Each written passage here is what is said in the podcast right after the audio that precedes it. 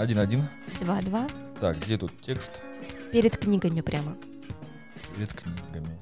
Ну что, я вижу текст, начинай. Ты так ответственно. Давай, давай. Всем привет. Нет, мне опять же, я, понимаешь, мне не хочется говорить с той же интонацией, что и сила речи. Давай выберем. Всем привет. Так, ну? Да, да, продолжай, продолжай. Всем привет.